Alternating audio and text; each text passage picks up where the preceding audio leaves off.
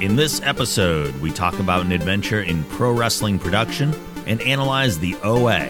Then, review the Lego Batman movie and don't think twice. Plus, I have an interview with actor Chin Han, who's in the upcoming Ghost in the Shell. All this and more on the Geek Generation.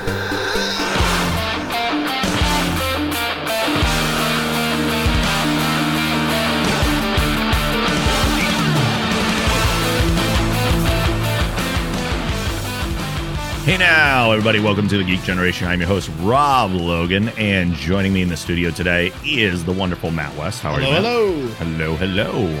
Uh, just a reminder that our podcast recordings are streamed live at twitch.tv slash the Geek Generation, where you can watch and chat with other viewers during the show, and you can call in through our Discord channel at thegeekgeneration.com slash Discord to ask your questions or share your geek outs. You guys can contribute to the conversation now which is one of the exciting things about doing it live.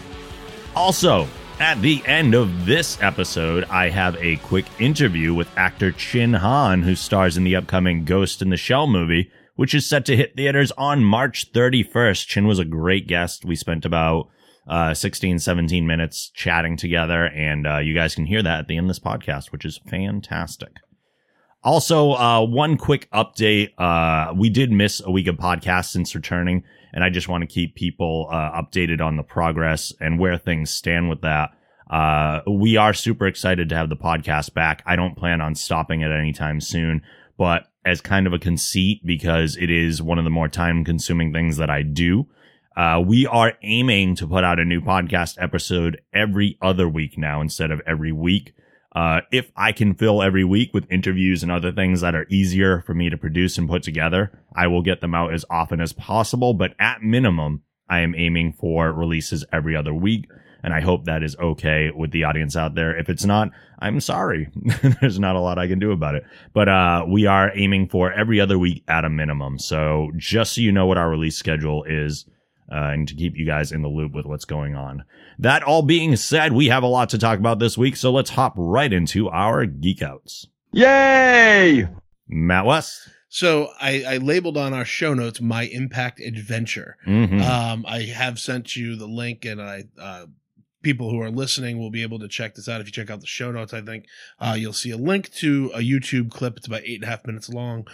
Um, what happened is I've been uh, a good friend of mine, Caleb, uh, is a, uh, a, an entrepreneurial type in his own right, and he's trying to find. Uh, he's done a number of things in the pro wrestling business, including at one point in time being the play-by-play guy, or actually the color commentator next to Kevin Kelly on the syndicated Ring of Honor TV show. Mm-hmm. Um, so he's done a lot of things, and his new uh, pursuit is a company called Work Shoot Productions, and he's driving all over right now the East Coast uh, working for different wrestling organiz- organizations, shooting their shows, editing them for them, giving them either stuff they can release on social media. A number of them now do VOD. So he's been doing a lot of that. A couple weeks ago, now about a month ago, it was right before I went back to work. Um, we went down to Maryland Championship Wrestling, which is a fantastic organization.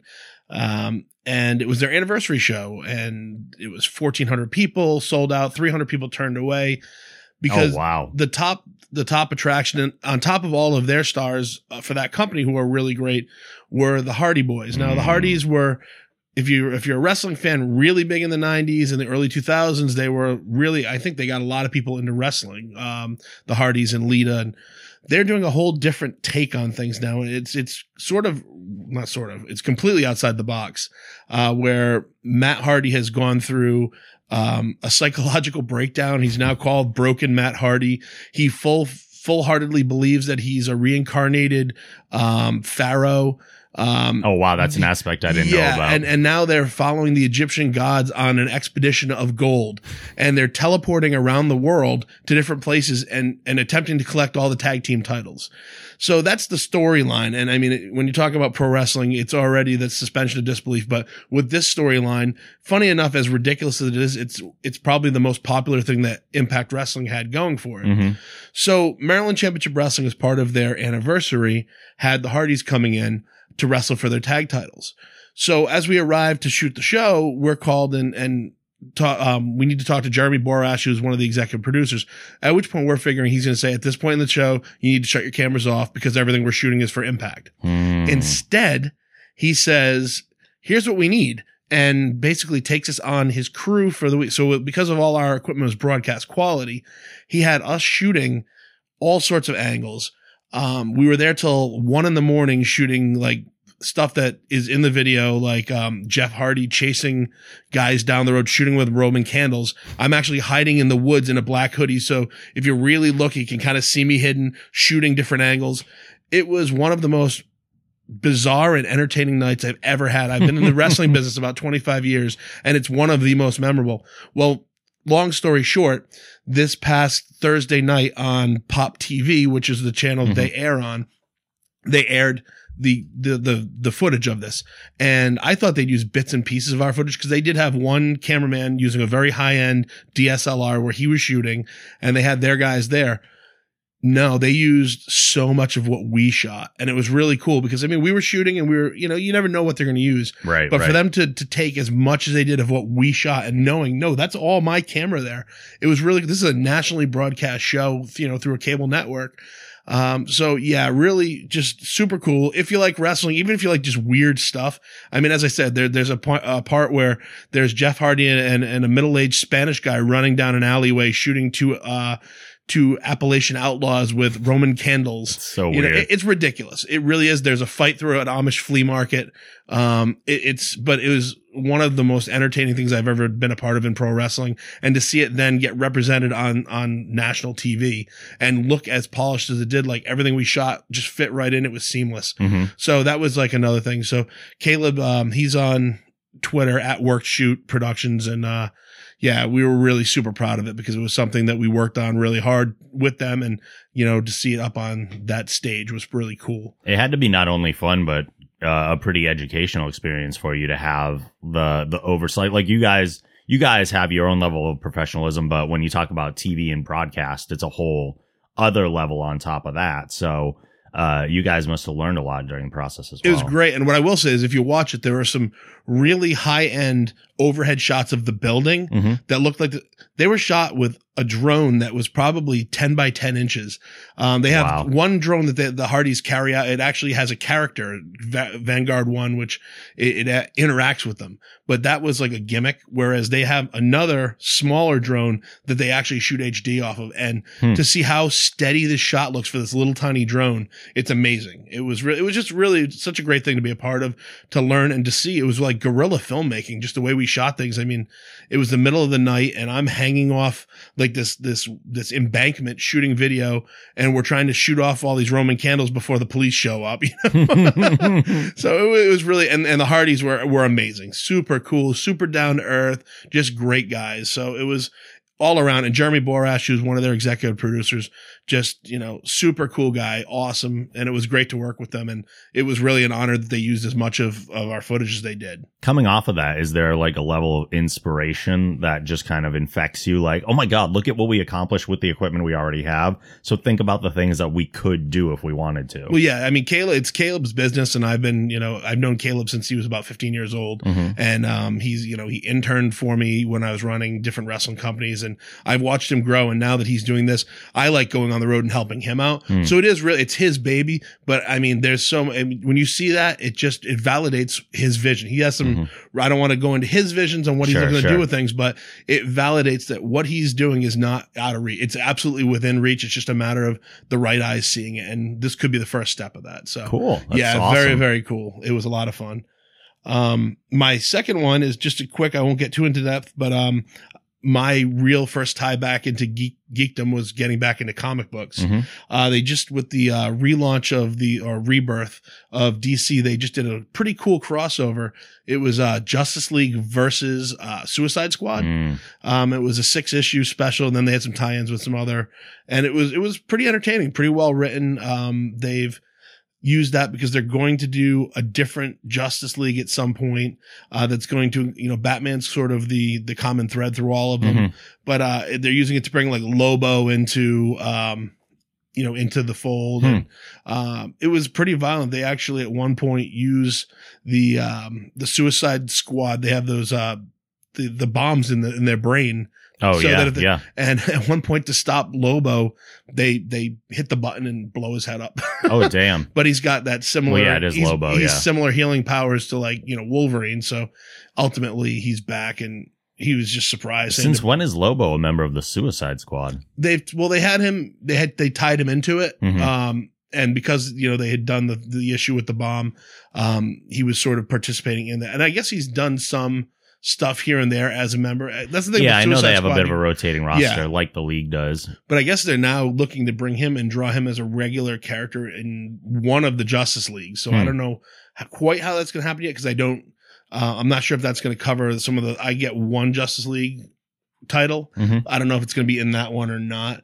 Um, and I just don't have the resources to buy every single rebirth title they No, yeah, nobody really does. no. I mean, they're, they're keeping to that two ninety nine price point, which is great, but still, I mean, I'm I'm at about a thirty five to forty dollar a month habit, and I'm not going to exceed that too much more. Mm. Um, the last one is the Mick. I don't know if you've seen the show. I've not. I saw Uh, the previews yeah. uh, during our fall TV preview, but that's it. It's it's gr- really a great show. Um, if you're a fan of um, It's Always Sunny in um, Philadelphia, uh, uh, what uh, Olson? I'm trying to think of her. Uh, Kaitlin Kate- Olson. Kaitlin Olson. I just blanked on it. Um, she plays Sweet Dee on It's Always Sunny. Well, Mm-hmm. she plays the Mick. She's the aunt of these rich, three rich kids whose parents have um, been basically indicted for. Um, it looks like treason, pretty much, and they've they've fled the they fled the country, um, and she's the only relative available to take care of these kids, and she's her character is a lot like Dee Reynolds from It's Always Sunny, Mhm. uh, but she has this boyfriend who again is just a drunk loser who hangs out at the house all the time. They have this housekeeper who's um she's supposed to be a Guatemalan housekeeper, Okay. and she is amazing. The character is hilarious. She's a great comic foil for uh for Kaitlin Olson's character. And it's just, you know, it's one of those character who doesn't belong in her setting. So you've got this person who's very much just, you know, pretty much scum of society and she is in high society now and how she interacts and she's going to scheme and she's going to try to blackmail people. And it's really well written. They have some really funny stuff happen. The kids they have are terrific. Um, a lot of times kid actors can make or break a show like that Mm, because absolutely. sometimes they're just obnoxious. Well, these kids are obnoxious when they're supposed to be so that it fits the kind of kids they are, um, for the characters as they're written. Uh, but it's, it's, it's again, it's a half an hour comedy runs, I think like 22 minutes. Um, and it is on Hulu. Um, so they're like seven episodes in now, but I haven't, there hasn't been one episode yet that I've watched that's not hilarious. Like definitely one of those when a new episode pops up, watch it right away because it's, it, it's definitely key, it's kept its humor through the first season so far.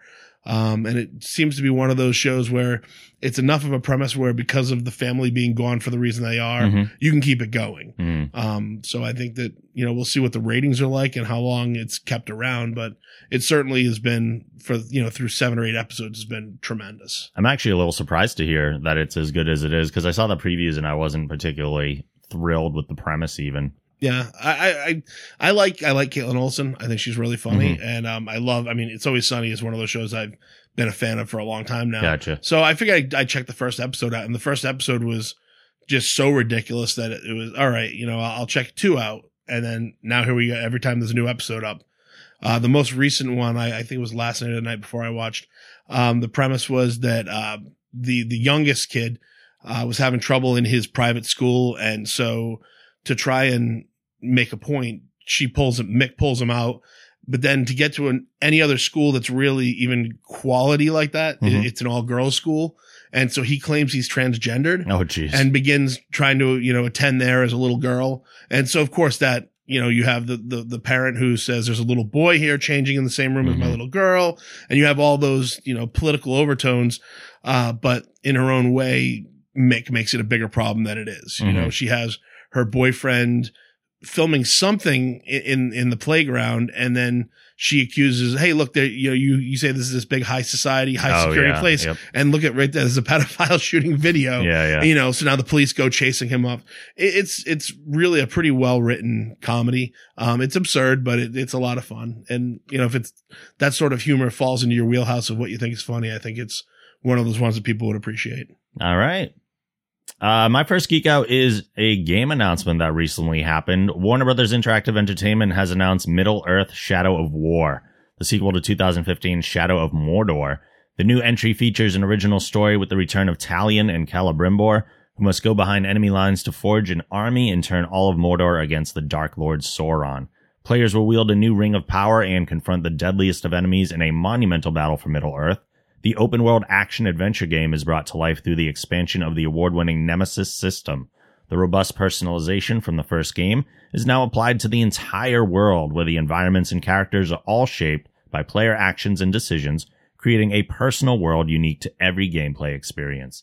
Uh, very, very excited about this. Shadow of Mordor is a fantastic game. Um, it won Game of the Year awards from various publications and outlets uh, upon its release. It's done so well. And of course, I believe Talion is actually voiced by Troy Baker as well. And we know we love Troy Baker here. So uh, that means more work for him too on top of everything. Uh, and the Nemesis system was something very new that games really hadn't had a lot of before. It introduced a lot of potential. Uh, it didn't it wasn't as robust as I thought it was going to be.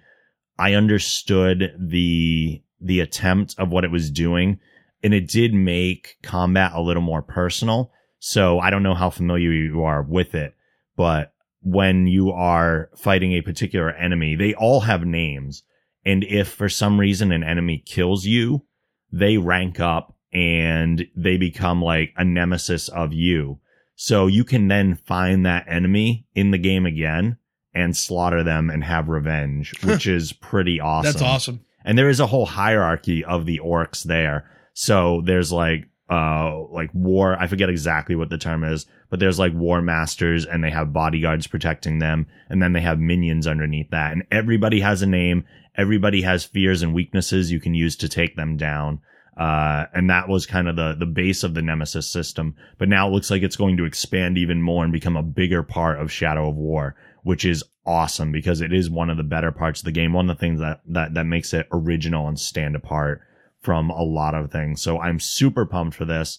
Uh, and Middle Earth Shadow of War will be available for Xbox One, PS4, and PC on August 22nd, 2017. So we're getting it this summer which is even more exciting. It kind of drives me crazy as much as I love all the hype and build up for games. It does kind of drive me crazy when we're like two years out yeah. from a game and they're like, guys, this is a thing that's coming, but you got to wait forever. But no, they dropped it out of nowhere the other day and we know we're getting it this summer. So I am super extra excited for that. Uh, next, there is a new hero for Overwatch that was announced this week. And uh, I was geeking out about Overwatch a few weeks ago. Uh, this is Orisa, the new hero, built by an 11 year old engineering prodigy to protect the people of Numbani. Orisa is in uh, is essentially a robotic centaur tank. I'll say that again. Orisa is a robotic centaur tank. That's fucking badass. Uh, her kit includes a rapid fire fusion driver, a graviton charge that slows and attracts nearby enemies, a fortify ability that reduces damage and makes her unstoppable for a short time. Unstoppable is probably not the most detailed word that could have been used for the description there. Uh, what that means is that when Orisa uses that ability, she can't be like knocked around. There are certain heroes in the game that have abilities that can move you and this kind of makes her an immovable object. She can still move on her own volition, but nobody can kind of redirect her path of movement. Um, and she has a stationary protective barrier that shields herself and allies. Her ultimate called Supercharger increases the damage dealt by her entire team as long as they're within line of sight. Now I've heard, uh, people be very excited about this character because Orisa breaks the norm of a lot of things that we see in video games. Uh, she is a female character, which there are plenty of in Overwatch. This is nothing new for Overwatch. Um, but unlike a lot of female characters, she's very big and bulky. She's a robot and she was designed by an 11 year old black girl. So they're, they're all over the place with kind of the origin of this. And I've heard a lot of people say they're very excited about that. So Overwatch is breaking a lot of kind of typical video game female molds, or at least things that you see in mainstream big video games. Like indie games have things represented all over the place.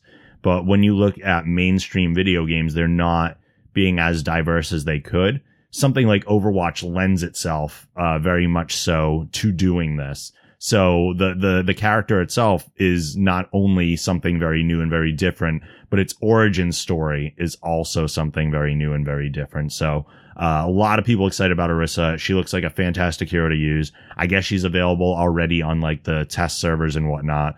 And uh, we don't know the exact release of when she's going to be available for everybody else, but I am super pumped to uh, give her a try. Next, this is a movie that I was not necessarily excited about when I saw the announcement for it. It seemed like one of those things that I was just going to brush past. Uh, the Lego Ninjago movie. Now, I had not heard that much about it before. I knew that there was a Ninjago series, and I don't think it's, I don't know. I haven't seen it, so I can't say, but I don't think it's up to the quality of like the, the movies and the kind of new brand of Lego that's been developed. Maybe it is, maybe it's not. Uh, but then I saw the voice cast announcement and there were some names in there. I was like, wow, these, these are really talented individuals. Like you got people like Kumail Nanjiani in there as one person. Uh, Zach Woods, who's also from Silicon Valley. And, uh, I think Olivia Munn is one of the voices there. Um, lots of good voice actors. And then I saw a trailer. It was before Lego Batman, even though coincidentally that same day I was just kind of going through my news feed and I saw it and I watched it beforehand. So I ended up seeing it twice in the same day. Uh, but when I saw the trailer, I was like, oh my God, this is, this is not what I thought it was going to be. It's definitely still a kid's movie for sure, but so was the Lego movie. And so was, uh, Lego Batman, which we're going to talk about a little bit more, uh, later in this podcast. But it's a movie about ninjas and giant mechs with the Lego brand of humor. Those are all things I want. Those are all things I want. Give them to me. Uh, that's a fantastic combination of things. And where I was not excited for this movie at all before, I'm like super excited for it now. It looks fantastic. Yeah, it wasn't even on my radar.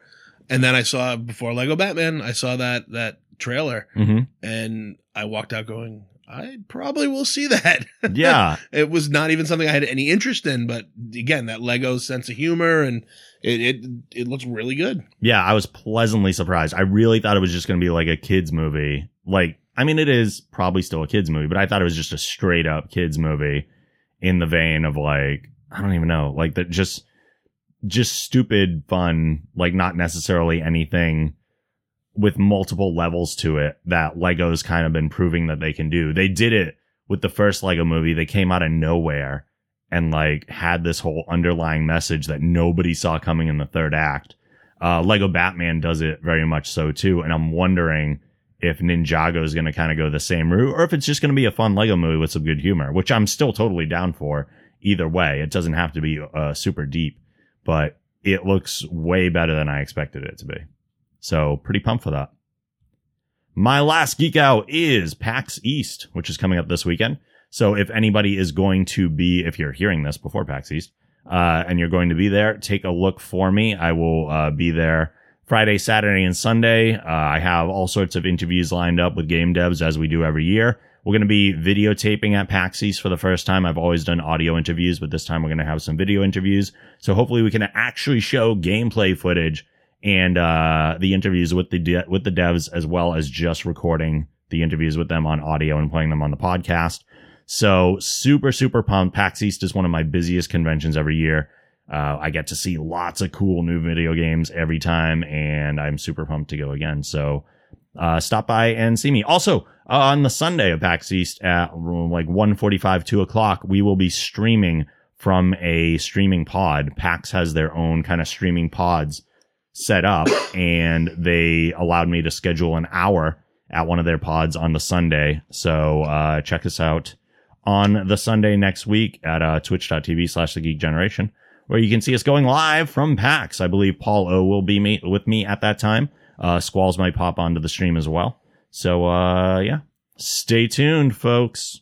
With that being said, let's hop into our freakouts. Oh, freak out! So my first freak out, although uh, it's not a full fledged freak out, Mhm. is eBay. And I, I say that after just having a great interaction with somebody on eBay. I won uh, something on auction for like sixty dollars cheaper than you could get in a store. Oh So- wow, that's great. So I can't complain with that. But it seems like way more of when I first got onto eBay, eBay was pretty much all auctions. And that was all I did. It seems like there are so few less, so, so more few auctions or so fewer auctions. it's a lot of buy it now. yeah. yeah. buy it now or make an offer.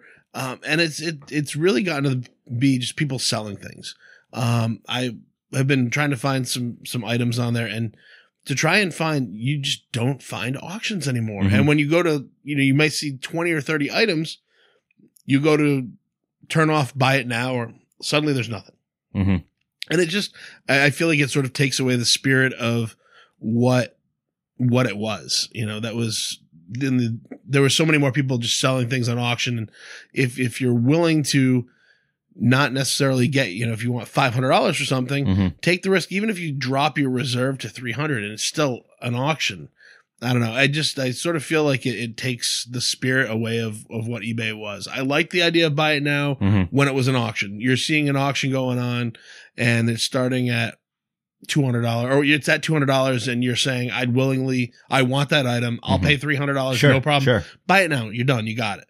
Uh, but when it's just, that's all it is. It's like just an online, what, how is it any different than Amazon minus the service and minus the prices? I don't think it prices? is. I think originally eBay was that place where you could kind of take your old stuff and just put it up there and see what people would be willing to pay for it. But now it is very much just like a marketplace where you can go and shop like you do anywhere else. Yeah, and so that's that's why it's a, as I said, I can't totally complain. I got you know an item, a, used item that most most places are selling still for almost two hundred dollars, and brand new is two hundred dollars.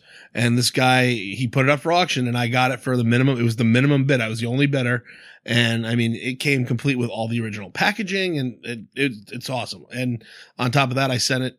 I had him. I paid it the day I won, and it came to me in two days. It Mhm. was supposed to take nine days to get there. So that sounds more like a geek out, but the freak out is just what happened to eBay. It, it, it- that was part of the fun of eBay was, all right, well, you know, I'll, I'm on the risk. You know, I don't necessarily want this, but yeah, I'll throw 25 bucks towards it. And if I Mhm. win the auction, I will. And then those, those, you know, tense last five minutes where you're watching somebody better not snake me. I'm the high bidder and you're just about to win and you get outbid with the last minute. It's frustrating, but yeah. that was part of the excitement of it. It was an actual auction. And, um, yeah, it, it's now just, like you said, it's like just a marketplace. Yeah, yeah, it really is. Um, the other one is um, I, I'm a big, uh, as I've talked about before, I'm, I'm a user of uh, many of those food delivery services. Um, I've been using Blue Apron, which I've talked about, and HelloFresh. Um, my my freak out with HelloFresh this week is more tied to their customer service and the they have they actually have an app for for smartphones, whereas Blue Apron doesn't. Okay. So I have, um, just for the sake of maintaining, um, some security because I've had my, my debit cards hacked and I've had my identity taken a few times because that's the easiest way to purchase things online now is using a debit card. Mhm. Um, and that's the easiest way to get your, your identity stolen. Um, so I've had that happen a few times where, um, you know, you'll get a, a call from the credit card company or the debit card saying, uh, were you buying McDonald's in California? And considering I've been to California once, no, it wasn't me. Sure, sure. Um, so I have, I do have a debit card that I do use to pay some bills, but it's, it's a very, I keep a very low liability of money on it. And I control that through, again, through a banking app. And I just, so every now and again, there'll be a timing issue where I, I don't have just enough money in it to, to pay for whatever service. And they'll usually let you know, oh, we tried to bill you, just, um, you know, did something go wrong? And I'll transfer the money and boom, it's back through. And that's happened, that happens more often with Blue Apron because they're not as, consistent with the exact billing time in the week where they get you. But with them, you go on the website, you just, you know, you just tell them to rebill you and it's all, all fine. Mhm. Now with HelloFresh, they have a whole app. So it's supposed to be easier and more, you know, more developed in, in how they do it. So I get this email from them saying, um, we tried to, tried to put the charge through for your card. Uh, for whatever reason, it didn't work. Could you please, um, call us to con- call us with new information or you could go through our app. And Mm. so I went to the app, I checked it, I resubmitted. Um, you know, my status was up for delivery and so everything's fine. I don't get any sort of, um, and this was done within an hour of them sending the email. I don't get anything saying, you know, you didn't pay in time or, you know, we're going to have to skip what this week's deliveries. So nothing happens. We're thinking no, no problem. So Tuesday, uh, where my wife and I are both, uh, she's been working. I've been out of work for a while, but I'm back to work. Um, I have a late, I get home around 5.30, quarter of 6 Mhm. and no food. And it can be delivered as late as eight o'clock, but the, our plan had been whatever was, you know, we had three recipes we knew we were coming. We were going to pick one of those. Um, and my wife was working later. So it could be delivered as late as eight o'clock. I go to just call because I hadn't gotten any sort of um, information from them. Usually you get like a UPS uh, confirmation saying, oh, we have something coming from HelloFresh to be delivered. And I hadn't seen that. So I try to call them. Their phone lines are down. Hmm. I go to the app. There's a chat function. I go to that. No agents available at this time. Usually they're pretty good with getting back to you with emails. So I send them an email. I hear nothing from them. So it's a good 15, 16 hours before I hear anything from wow. them. And it was like the next day. So ultimately, when you have people who are working, you know, sure, you can go out to, but the, the whole, the whole idea of having these services is it takes the, it takes, gives you that convenience. You don't Mhm. have to get out of work, then go shopping, then come home, then it's, it's there. Well, yeah, you're paying And- extra money to Right. have the stuff delivered Exactly. to you. So here we go, planning to make dinner that night, and it doesn't show up. So we take care of that. And then the next morning, we, you know, I, I finally get through, and the woman who I spoke with in customer service was pretty callous. She was just like, well, it says here your payment didn't go through. And I, I explained to her how, well, you were supposed to call us. And I, I stated, no, the, the email said to call you or to, to correct my information in the app, which I did. hmm And my app said, you know, it even stated that my food was delivered. Oh, well, the app will say that regardless. Well, then what's the point? Then what's exactly? yeah, So, then you so- have an app that's flawed. so she was, she was kind of snotty and, and I, and I said, I'm pretty sure you billed me last week. And she said, well, if you send us a screenshot that we billed you, then, you know, that can show that we did. And ultimately, you know, at first she was pretty snotty and I don't know if, if it was my, my feed, they always send you an email after you've spoken to customer service looking for feedback. And I, Mhm. I sort of laid in about how she wasn't really that great and that helpful. Um, so the upside is they did, they, they basically are going to give me a free week. Mhm. Um, and they didn't bill me for the week, but it was ultimately they, it was on them. I had reset things to bill me at the right time. Um, I put my information in. There should have been no reason why I shouldn't have to call them. If you have an app that you can change your billing Mhm. on, I did it before the, the deadline. There's no reason why I should have to sit there and then call them. And if I had tried to call them, I mean, they had, I don't know how long their phone lines have been down, but it was literally over 24 hours. Their phone lines were completely down. So, Mm. so it was just, it's my first time I've had a real issue with them. Uh, but it was a pretty big one because this was a week's worth of, and it's not like they said, well, we'll send out another set of delivery, you know, Right, just meant, right. so now here we are. All right. Well, now we have a work schedule that we're working around. When can we get to the store and figure out, you know, what we're going to cook for the rest of the week? And then it sort of throws your, throws your budget off. It Mhm. throws, you know, your planning off. It throws your time off. So, you know, they're, when they had a lapse in their service, it didn't just screw up. Oh, well, you know, it, it's a little inconvenience. It, it, inconven- it inconvenienced us for the entire week. Sure, sure. So that's why I was sort of annoyed with. I mean, again, them giving a free week is it's a make good, but at the same time, it, it was just it's been a week of all right. Well, I guess instead of these things that we'd planned, and you're not going to get those recipes again for another year. Mhm. They don't, and a couple of them were pretty interesting. They're things I hadn't done. So, you know, that's the other letdown. All right, well, this I guess I won't see this meal now unless if I'm with them for a year. Right, maybe they present it again. So, comes back around. yeah, It sounds like the bigger problem is not only uh, obviously their their customer service is an issue, but that app feels useless. If it's not taking your updated information, that's broken. If it's delivering things regardless of whether things are actually delivered or not, that's broken. If you can't reach customer service through the app, that's broken. What is the point of having this? The only thing then? it's good for is changing what you're, you know, the week before you can change it. You can see what's available and set your delivery. That's Mm-hmm. what it's good for. Other than that, it's, it's most of the fun, and it's not even that easy to, to navigate through other parts of it. So it, it it's nice they have an app, but you know, Yeah, but not if it doesn't work properly. then yeah, you get you have to have the things that actually Exactly. function as you're told they will. That's a bummer. Uh, my first one is I know this is probably kind of a common problem with a lot of people, but I'm still on the iPhone five, uh, and I don't know. I guess the reason for switching over to the Lightning port was that a it's going to transfer data faster and B, it actually takes up less physical space at the bottom of the phone. I get that on both occasions. Uh, the problem with the lightning port is I've actually found a few, uh, a few problems. One of which is that there's no hard lock mechanism to engage the cable with the phone.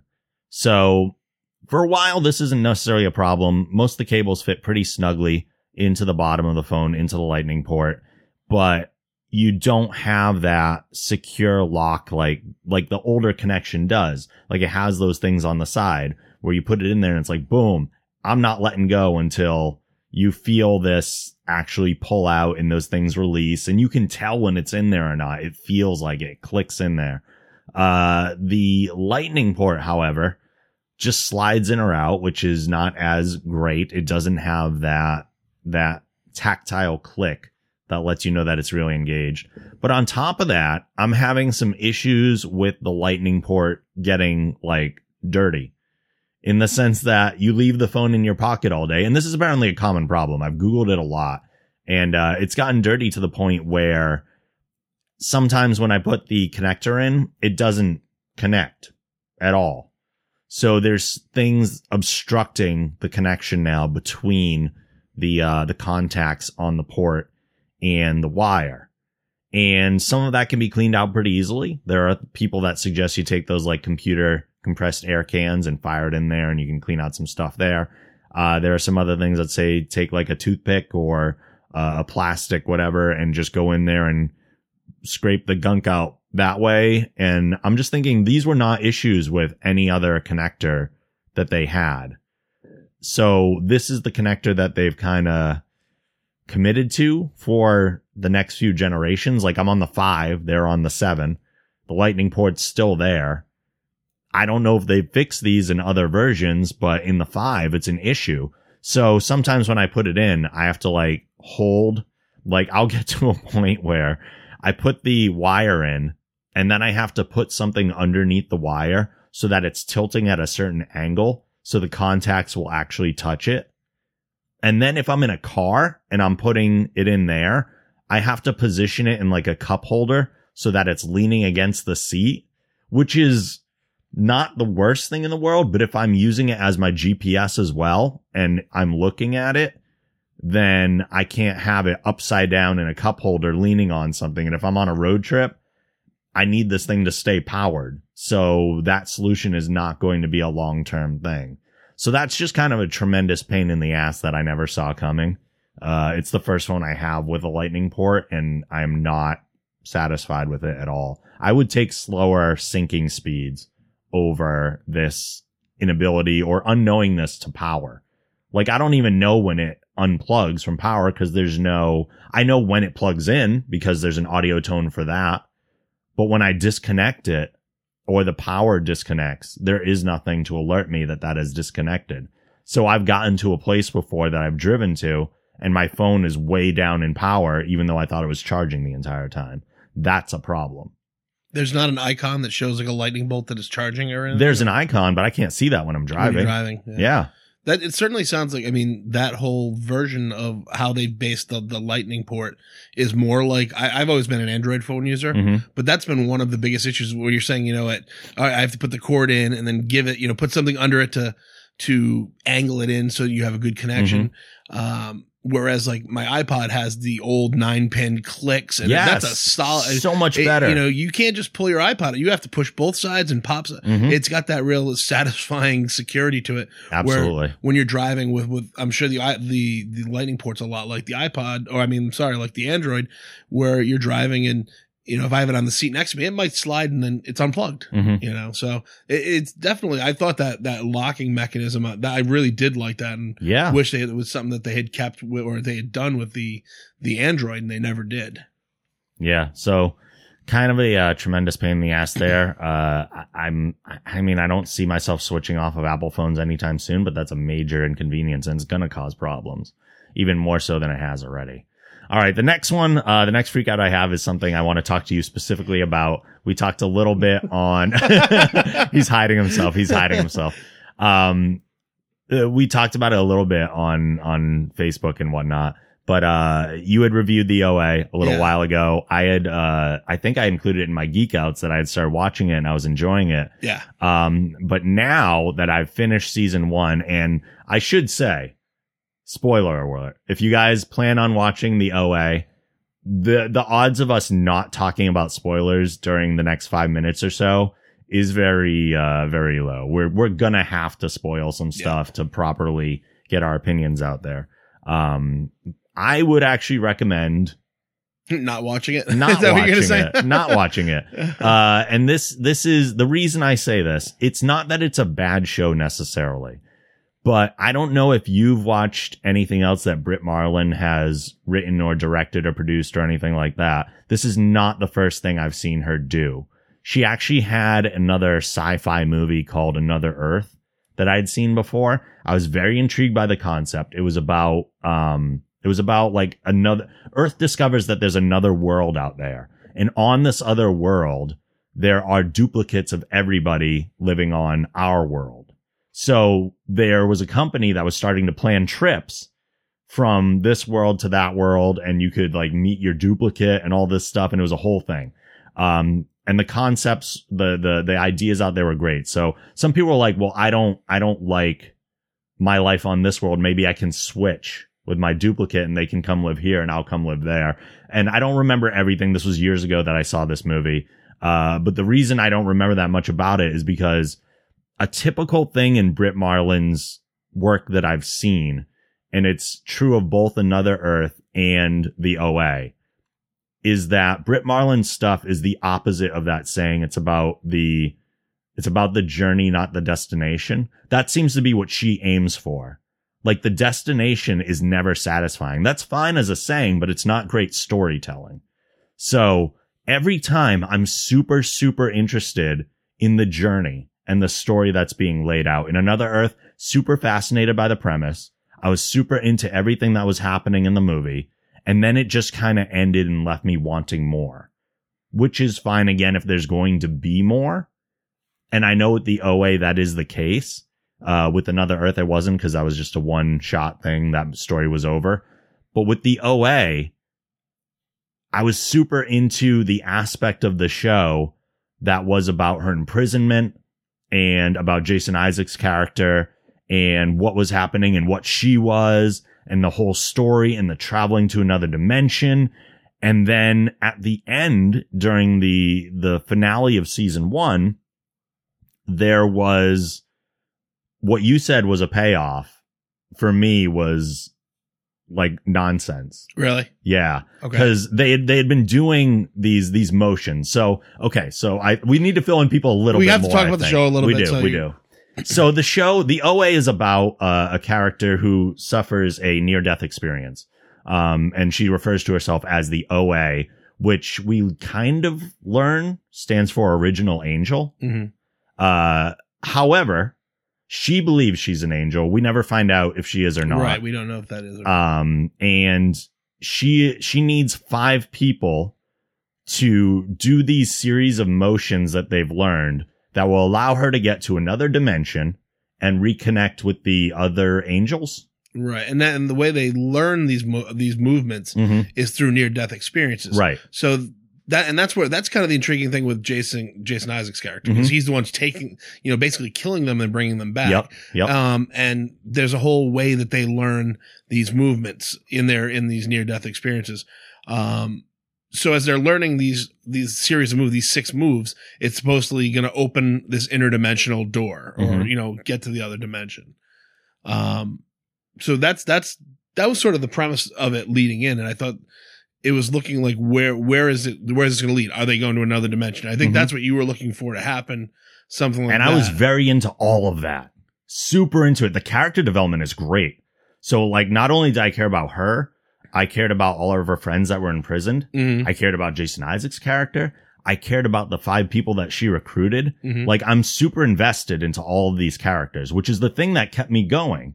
And the, the, the kind of JJ Abrams mystery box thing of like, I have this box. There's a mystery in it, but you can't see it yet. Mhm. We'll, we'll reveal the mystery as we go. So I'm super into all of these aspects.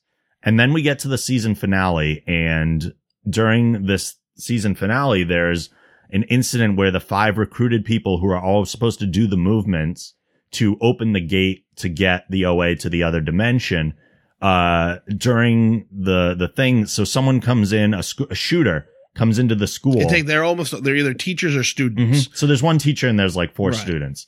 And a shooter comes into the school at the cafeteria during lunch and is about to like shoot up everything. And it's very much a Columbine looking thing, you know, the long trench coat. It's a student coming in to kill people. So that starts happening.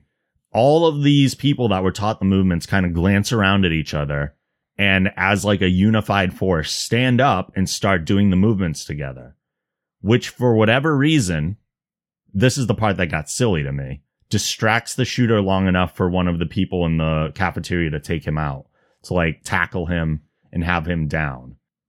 I don't know why that would have been a huge distraction. I know it's weird. It it had shades of uh Guardians of the Galaxy for me, where Star Lord starts dancing and distracts Ronan so that they can like defeat him at the end, like the dance battle thing that they do at the end of Guardians of the Galaxy. It was very much that for me. Like it's silly in Guardians and it's silly here.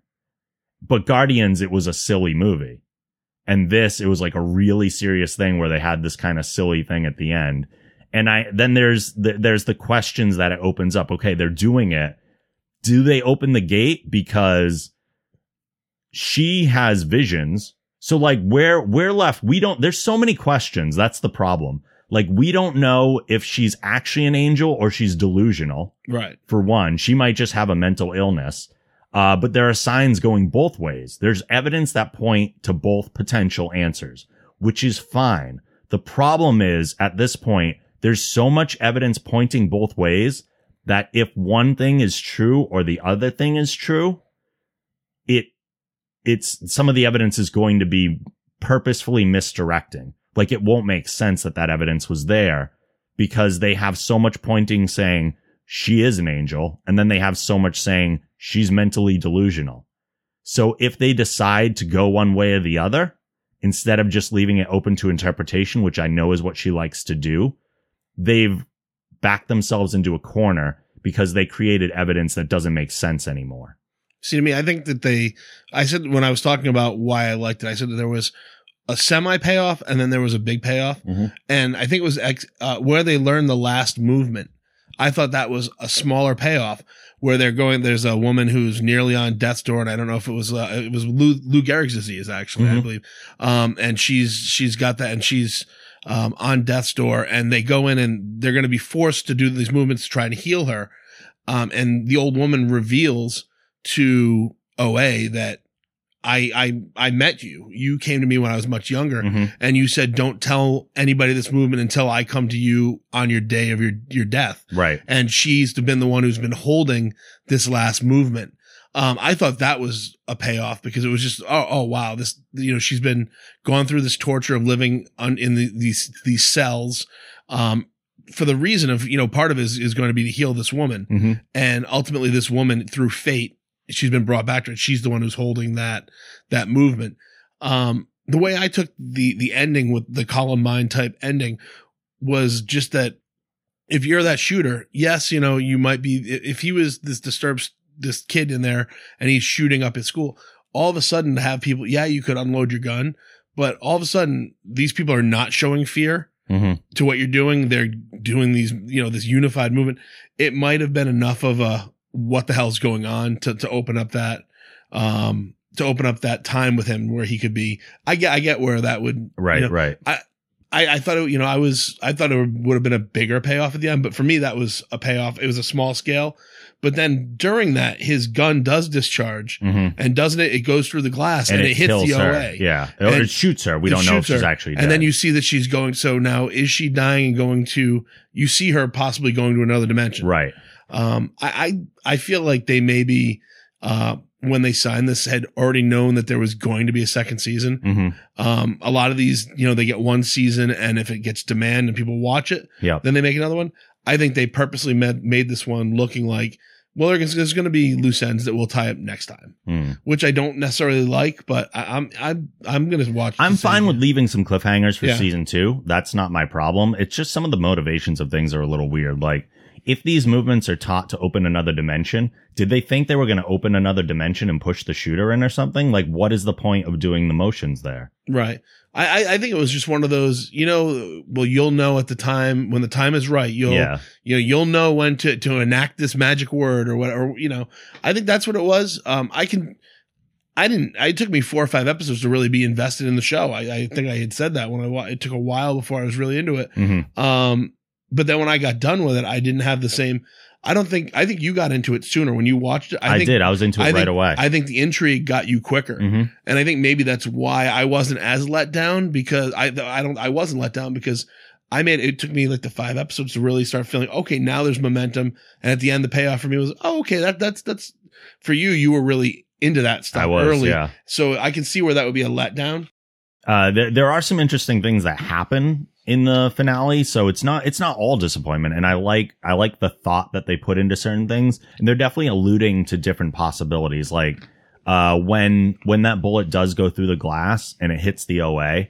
you'll notice that there's a star pattern that's formed. There are five cracks, mm-hmm. which could refer either to the five people that she recruited, uh, or that's also the same. If you look at the cells that they were all kept in, all the captives, if you look at it from a top down, it's also the separation of walls in their cells. yeah So there's also that possibility. But I guess this is the big example of what, uh, or the biggest example I can think of that kind of proves or, or illustrates my issue that I'm having with it is that, uh, there's a lot of misdirections that feel like they're in there as misdirections where they're potentially going to cause future problems. Uh, they're meant there, they're in there to keep us thinking, but they're eventually going to become plot holes or problems that are caused by it. So the kids find the books. The books were one of the biggest problems for me because the books, uh, allude to, so the, the OA has all these books under her bed. And if she's mentally ill, she's concocted a story about being held captive and all these people she met and all these things. And there are a series of like four or five books under her bed that have all the pieces of her story, whether it be names of characters like Homer or uh, things like the Odyssey and certain things pulled from the Odyssey that are a part of her story that are shared between the two.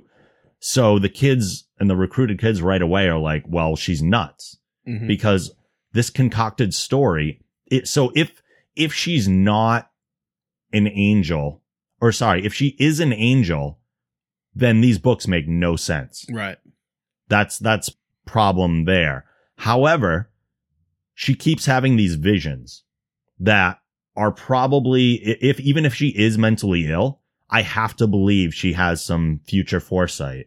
So there is a fantastical element to this one way or the other. Because if she's not an angel and she's mentally ill, she still had the foresight that shit was going down at the school and she had to get there. She saw a vision of that, which has to be true because shit was going down at the mm, school. Yeah. So they've, they've made the case that she's an angel and there's evidence clearly supporting that.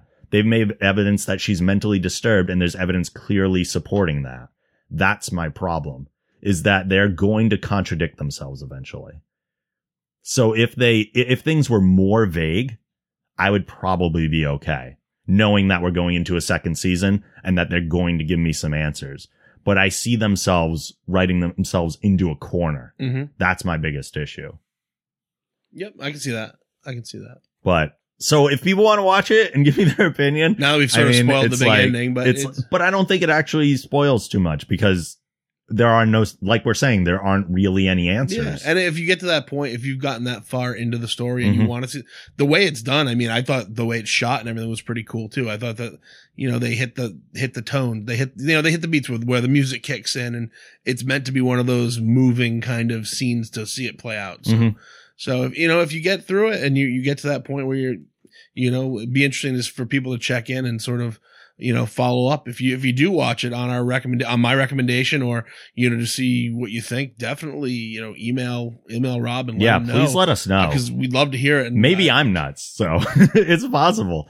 Maybe my interpretation, maybe I just want a literal solution instead of assuming that the show is like metaphor and poetry. I feel like there's an audience are for like everything. of, so yeah. be interesting to hear what other people have to think about it because we're the I know the reason why I watched it was because my mother in law had watched it Mhm. while she was going through jet lag in the Netherlands, and she was like, "You have to watch it. You have to watch it." And I waited. I didn't want to watch it at first, but after Right. two or three weeks of her saying you have to watch it, I found all right, just to shut her up, and I and I did watch it. and I actually, you know, then we had our conversations Yeah. about it. So. It's divisive. It's just that Definitely. kind of media. So you'll like it, you'll hate it. There's going to be no gray area. yeah, I, really guarantee think you. yeah, yeah.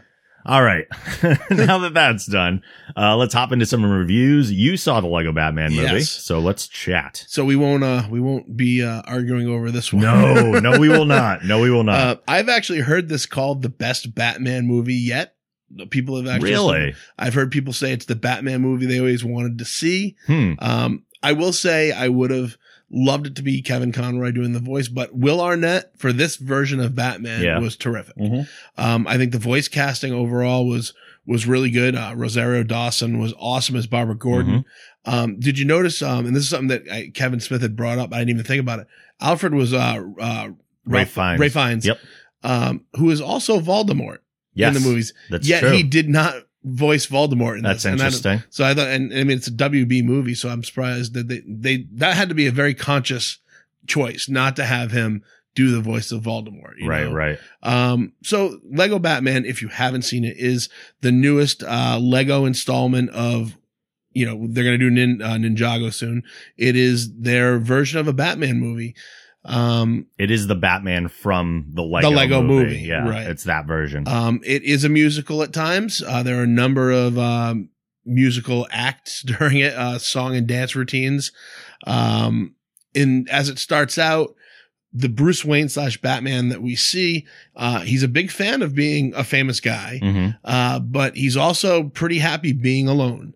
Um, and they make a big play about this Or he family portrays portrays that he's that happy. he's very happy being um, and the tie-in is how they bring in Robin into his life Mhm. um, and ultimately how family is valued. That's sort of the theme for this, how friends and family are important.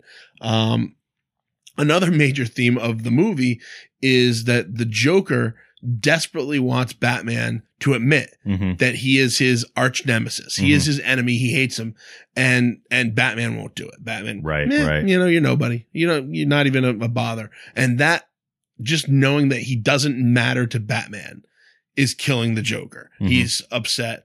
Um, with that, we get basically every rogue in the Rogues Gallery making an appearance. And then some. I mean, all the way down to Condiment King, Yeah. um, Which, which, they made terrific. a punchline several times Yeah. and it was funny every time. Um, you see now, here's the other great, what I really liked about this is, um, every Batman that we've pretty much seen before on the big screen, um, is f- sort of his own continuity. Mhm. Uh, Batman 66. You've got the Tim Burton Batman.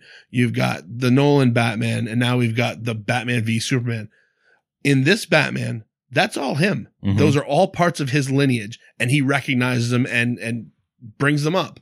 Um, They with- talk about his weird phase in the 60s. yeah, Yeah. which was which is for me again. I've started being you know my first Batman was Batman sixty six, so Mhm. um that was they had a lot of little nods to the to Batman the movie. Um, it was I just thought I, I went as I was telling Rob earlier. I went uh the day after a snowstorm, so the kids had the I was gonna go on the Monday. They had canceled school. I said, "Nope, I'll go tomorrow. So we went the next day, and it was my friend who's you know in his forties and I, and it was us and six other adults who just randomly had gone to the movies, and there were no kids at all, Yeah. and the laughter was like just ongoing. Everybody was just, it was definitely shot. There were a lot of jokes that the kids were gonna get. And the kids could watch and they would, you know, but there was that other, you know, that undertone of humor that was definitely sent to go over the shoulders of the kids watching and hit their parents behind them. hmm Um, and we did a whole lot of laughing. You know, he, uh, Batman takes shots on other properties. Um, and, and it's very much a kid playing in a sandbox as Yeah. far as every villain you could ever want in a movie pretty much is in this movie. Mhm. Batman takes on the Wicked Witch of the West. You Yeah. know? Yeah. Yeah. he takes on the Eye of Sauron. Yeah. Um, it was, I, I was totally, and again, being a big Doctor Who fan, there were Daleks. Batman fights Daleks. Um, so it was, it was really good. The humor was great. Um, I loved it. I, I certainly, I don't know if it was the best Batman movie. Um, I've ever seen, but it was certainly uh, worth every penny. Yeah. I, I did not leave disappointed. Um, I'm probably going to see it at least one more time before it leaves the theaters, which will be soon. So I Mhm. get it. But um, yeah, that was it was terrific. Especially now, I've only in the last six months become savvy to the world of Lego humor. Oh yeah, um, you know, I Yep. just Batman Lego Batman Three was my first Lego video game, yeah. Mhm. um, and realizing, all right, they're really tongue in cheek with a lot of stuff, Oh yeah. and how it translates really well to They're their movies. very meta. yes. Oh, they're so meta. I- Yeah. I mean, they're so aware of the, you know, where they are, and you know that they, they there definitely were times where it felt like they were breaking the breaking the third wall and Mhm. um Fourth wall. fourth even? wall. Yeah, my, my I'm you know I have my my first world problems and and my my my breaking the third wall and um yeah I, I I like even recognizing Marvel properties. There's a whole deal. Mhm. Iron Man sucks Yeah. yeah. because I mean Tony Stark is pretty much the Playboy version of Batman. I mean of, of Bruce Wayne. So You'll notice that all the uh the cameo characters are all Warner Brothers properties as well too, because they Mhm. they don't have to worry about that when they're bringing in other people. right. Um, they they they reference not only like all the villains that they chose and everything. Uh, I I did like the references to other specific movies where they talk about um the two boats as being one thing. Uh, and then they reference like the hot air balloons and the parade and all that stuff. Oh, I so love they're that. talking about oh, things from oh, you mean the time and- when you you tried to get the parade with Prince playing? yeah, yeah, yeah. so like all those things are fantastic. They're specific things to movies, Yeah. but then they also have they went through that almost like slideshow of when I when they brought up like the the video footage of Batman Mm-hmm. 66 and those are all like comic covers and very famous images of Batman kind of redone in that Lego style for that Yeah. slideshow. That was all very cool. That's stuff that's going way over a kid's head, but that's for us. Like Alfred Alfred dresses up as Batman 66, Mhm. but he has a mustache on his cowl. Yeah, yeah. Um, so I mean, I really like the movie too. Uh, it's definitely not the best Batman movie No, I've seen. No. uh, but this is, this is, so when, when I interviewed Will Friedle before, he talked about when he got the Batman Beyond job and he had talked to Bruce Timm about the character and everything and all the different versions of Batman. And one of the things Bruce Timm had said is that there's a Batman for everybody. Mhm. And this is a very different version of Batman than we've seen so far.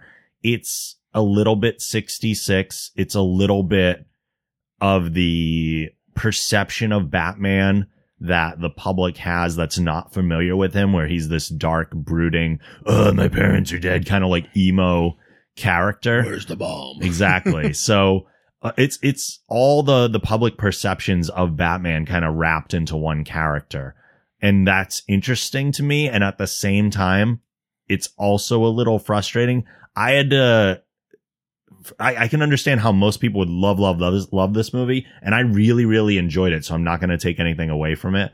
Uh, but for me, I'm a huge Batman fan, as you all know. No. So, so throughout the movie, I had to keep divorcing myself from my favorite iter- iterations of Batman things. So like, I, I think it's funny that they do a parody Bane voice and they parody the Tom Hardy version from Dark Knight Rises. And yet I still would have rather had a Bane voice, you know, like little things like that. Uh, I don't know. It's hard to describe. I'm just so, I'm so attached to my favorite iteration of Batman because this is not my version of Batman. Like, like they were saying, I, I appreciate this version, whereas I don't care for the, the Batman 66 at all. I do like this version of Batman. I just have to remind myself that it's not Batman necessarily because he's, he's an exaggerated, amalgamated, uh, almost new character that's not entirely Batman, even though he's based on Batman. He's like a parody of Batman. So I had to remind myself that this is not Batman. This is Batman parody. Um, and that's, that's what made me enjoy the movie more because there are certain scenes in the movie, and I'm not going to spoil anything for people that haven't seen it because it's still out in theaters. But there are certain scenes, his relationship with the Joker, for one, I was like, well, this is silly yeah. because this is this is this is nothing. And I didn't I didn't necessarily care for Zach Galifianakis's take on the Joker. Uh, I know exactly what they were doing and exactly what they were going for.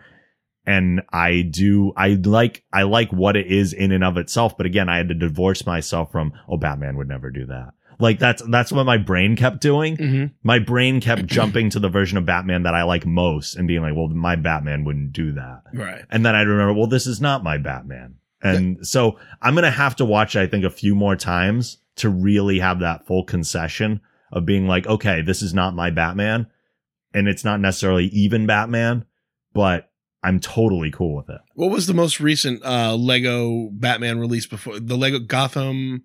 Which uh, it was out last year. As far as the movies, Yeah, or there was it was a, a home release. oh, they have yeah, they have the animated ones. I think Cosmic Clash might have been one of the most recent. there was one ones. recently with um that um where they had somebody else as the Joker, Mhm. and the Joker escapes Arkham using a spoon. Um, Oh, so that that's that's actually uh I believe a movie that's all the cinematics from like Lego Batman 3 sketch like stitched together. okay, because I was going to ask you if you'd seen that. What um what you thought of that joke? Because that that was a really silly Joker. Mhm. um, versus this Zach Galifianakis. I think that may have been another one of those things where um, I know that uh, Rob Paulsen talks about where they'll take Hollywood actors for their name value Mhm. over a great you know voice actor. But I'm wondering what you thought of the the difference of those jokers. Because neither one of those jokers really rung as a Joker for me. Right, right. I think yeah, like it doesn't it doesn't feel like Joker at all. Right. Uh it feels like a completely new character. But I get I get why it was the Joker, why they made it the Joker, and I get why they did it. And I had to keep reminding myself too, this is a kids movie. yeah. Like this is not necessarily made for me, and yet there are so many things in it for me. Yeah. Uh, so I, I probably it, it's weird to say that I might not have liked it as much as a lot of people, but that's because of my of my things and my attachment to the Batman that is my Batman that I bring into it. That it's no fault of the movie. The movie is wonderful and it is it is a fantastic movie. Uh, it's just, it's my personal issues with my attachment to Batman that probably took a little bit away from it for me. But it is, it is a fantastic, wonderfully done movie with an excellent message. Um, and I did, the other thing that, I, the other criticism I will give is that, and I had this potential, I had this anticipation going into it that, uh, Will Arnett's Batman is a fantastic supporting character in the Lego movie. He's one of the funniest parts of the movie. Having him in that attitude and tone and vein for the entire movie is a little grating. Okay. I found it to be a little grating just because it is, it is one note very much. Yeah. The depth comes kind of at the end. hmm So you see, you see the build and you see the development. And again, I understand why they did that. It makes sense for what they're doing. But that like constant one note is a little grating throughout the movie. And I actually, admittedly, have not watched the entire Lego movie yet. So Oh, okay. that so for me, I have to get through, not get through. I mean, no, if I start watching it, I'll it'll fly by. But um, so I've only seen him as the lead character. I haven't seen him as that supporting character in the Lego Mhm. movie.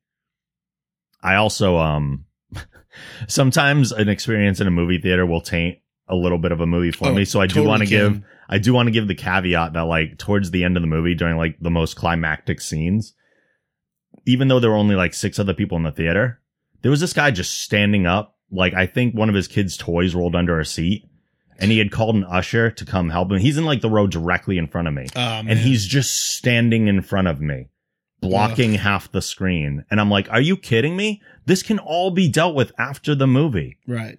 Like, why now? Uh, and you're right in front of me. Like, there's no reason for you to be standing up. This can all be accomplished with you sitting down, not obstructing people's views behind you. Theater etiquette, It's as of late, could be a huge free. We could spend an hour on that freak out. yeah. Oh yeah.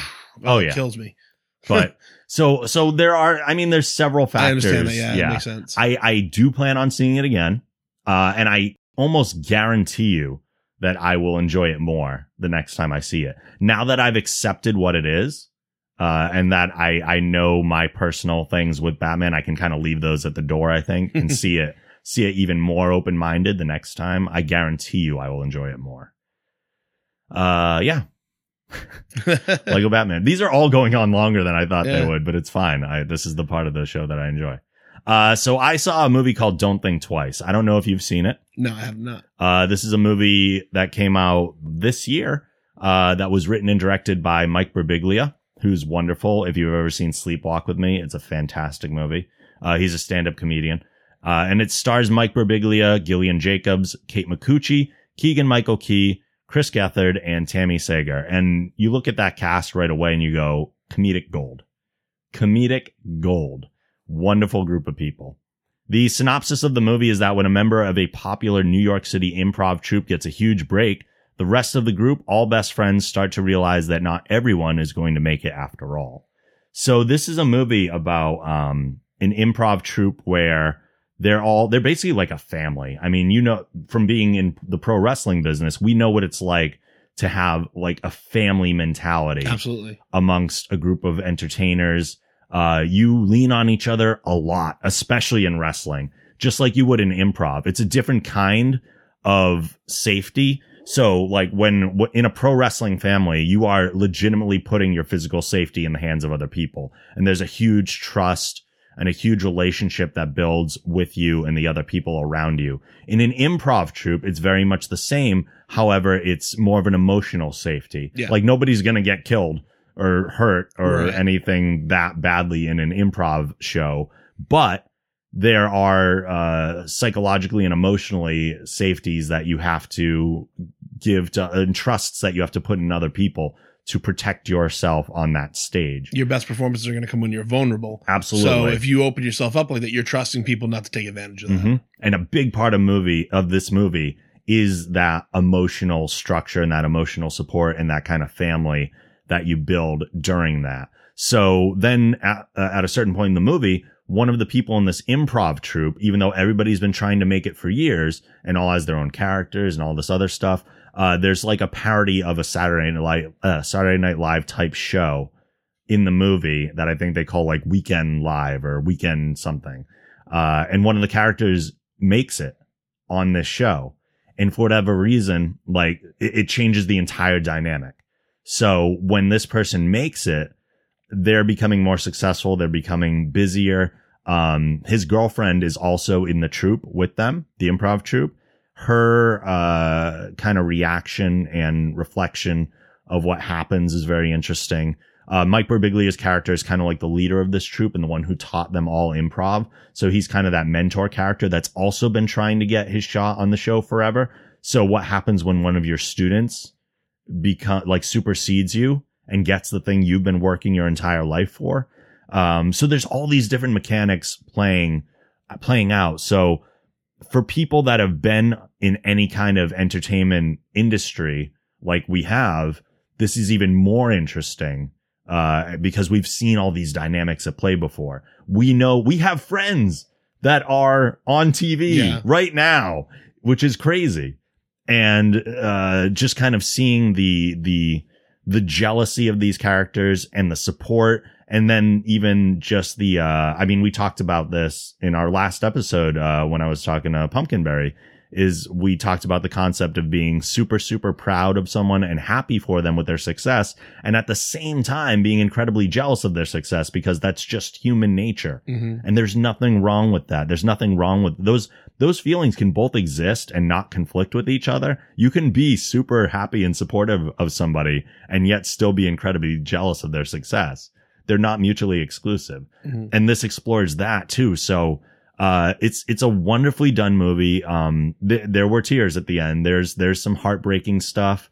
Uh, certain people can accept his success. Other people can't and just watching the the dynamic play out and the relationships play out through that is excellent. Um, there there was I was even more interested in this movie, and one of the reasons that I even sought it out is that uh, I get these opportunities every now and then to do interviews with people, and this was one where I was invited to both the premiere and to interview the entire cast. So I would have been able to interview Mike Birbiglia and Gillian Jacobs and Keegan Michael Key, and I was super excited. Except it was in L.A Yeah. and I couldn't. It was like L.A. and like an L.A. like late morning on a work day. So like even if I could have gotten out to L.A., I have a job. So it's one of those opportunities that I'm super bummed I didn't have because I love all of those people and I love this movie and I would have been able to watch it right before I talked to them, which would have been super exciting too. Uh, and and in addition to that, I don't I don't put a lot of stock in what those review aggregation sites like Metacritic or Rotten Tomatoes say, unless they're extremely on one side or the other. It's hard for something to get to one side or the other and not have it be somewhat true. And from the critic side, this has a 99% positive rating on Rotten Tomatoes. So if you're a movie fan, even this is a wonderful movie and it's produced really well. It's written really well and it has great characters. If you're someone in the entertainment industry, it's going to be even more meaningful to you because you've seen all of this happen before. I highly recommend you watch this. I think you would love this movie. Cool. Um, the the fan rating on Rotten Tomatoes is 71%. So I think uh I I can I can almost guess the reasons why some people might not like it, but I can't say those here without ruining a Spoiling little things, something. Yeah. But I, I I understand why some people might not like it as much. Um, but it is a wonderful movie again called Don't Think Twice. Highly recommend people check it out if you're just a movie fan at all. We have a few news stories before we get to the interview today. So, uh, first of all, Fox's X-Men series has announced several cast members joining the pilot. The series will focus on two ordinary parents who discover their children possess mutant powers.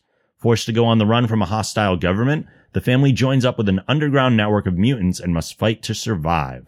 Stephen Moyer, star of the HBO series True Blood, is set to uh, play the character Reed Stewart, who is described as an ambitious attorney trying to balance the demands of his job at the DA's office with his responsibilities to his family. Amy Acker will play the female lead in the role of Kate Stewart, a woman who is struggling with her separation from her husband Reed and her increasingly challenging teenage children. When her family situation takes a dark turn, she finds that she's stronger than she thinks. I love Amy Acker. She's wonderful. And uh, this is not her foray into Marvel Marvel fare because if you're uh, a viewer of Agents of Shield, she was the cello player that Coulson Okay. had referenced so many Right. times in the movies, and we see her actually come up in the series. Blair Redford will play Sam, who is described as the strong-headed Native American leader of the Underground Network. Jamie Chung will play Clarice Fong, better known as the mutant Blink, a sarcastic and lively tomboy with the power of teleportation. We saw Blink in um, Days of Future Past. Yep. She was the mutant that was teleporting all over the place. Blink is going to be in the series as well. Uh, Clarice's naturally strong exuberance has taken a hit after a sudden and traumatic upheaval of her life. As she, as she adjusts to the new people and places that are suddenly home, Clarice is slowly becoming herself again. Sean Teale will play Marcos Diaz, also known as Eclipse, a new mutant to the X-Men universe who can absorb and manipulate photons. A natural rebel compelled by circumstances to cooperate with others, Marcos is a passionate and strong-willed fighter who sometimes lets his emotions overrule, uh, overrule reason. Finally, Natalie Alyn Lind will play Laurel, one of the family's children who is described as smart, pretty, popular, organized, and already ahead on her college applications. Essentially the model of a perfect kid.